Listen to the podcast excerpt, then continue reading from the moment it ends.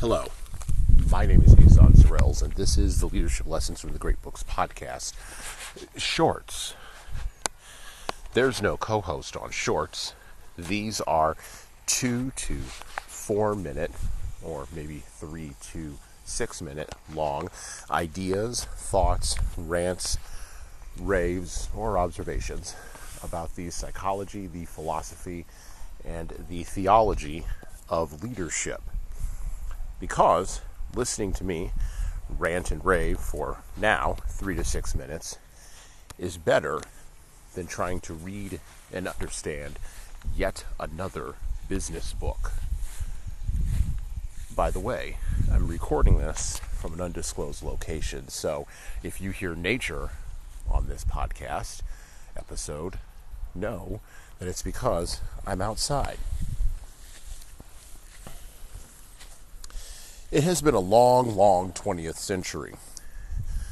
Beginning in the 1840s, collectively, through a series of conscious and subconscious decisions and actions, we in the West have psychologically built and now fully inhabit the world we claimed we always wanted. And now we in the West can't figure out a way to unbuild that world.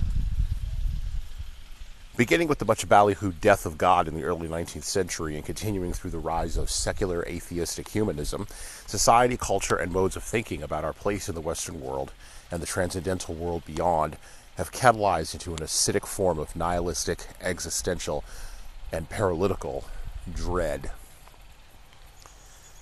And yet, the Nietzschean ideal, fully matured through the existential dread proposed by Sartre and Camus, and fully matured by Derrida, is finally shuffling ignominiously, capriciously, and ideologically to an end in the West.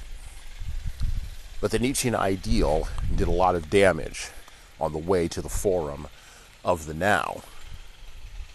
Leaders right now are dealing with entitlement, lack of grit and resilience, a rise in narcissism, and the end of the ties of shared humility, shared community, and shared reality that used to bind Western culture together.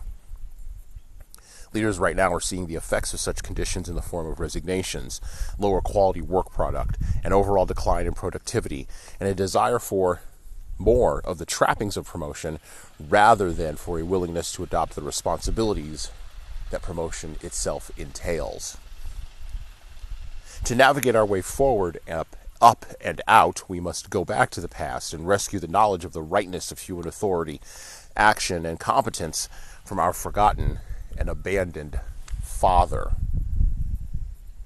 However, we cannot perform this rescue mission without clear eyes, courageous hearts, and access to candid truth.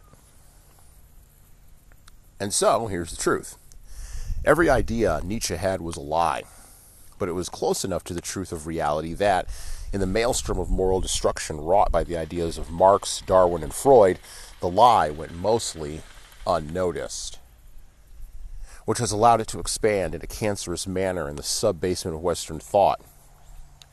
And it has come time to cut the cancer out. So, in the hot month of August, on the Leadership Lessons from the Great Books podcast, we will explore how nihilism, existential dread, and despair, dressed up in the clothes of material progress, has trapped us all in the West in a nightmare fantasy of our own making. We'll be reading and analyzing the works of Homer, Joseph Conrad, Lewis Carroll, and finally, battling the wily German lurking in the sub basement of Western social, cultural, and intellectual thought, Friedrich Nietzsche. Leaders, there is no better time than now to cast off the chains of the fantasies of the 20th century and step into the blinding light of the now.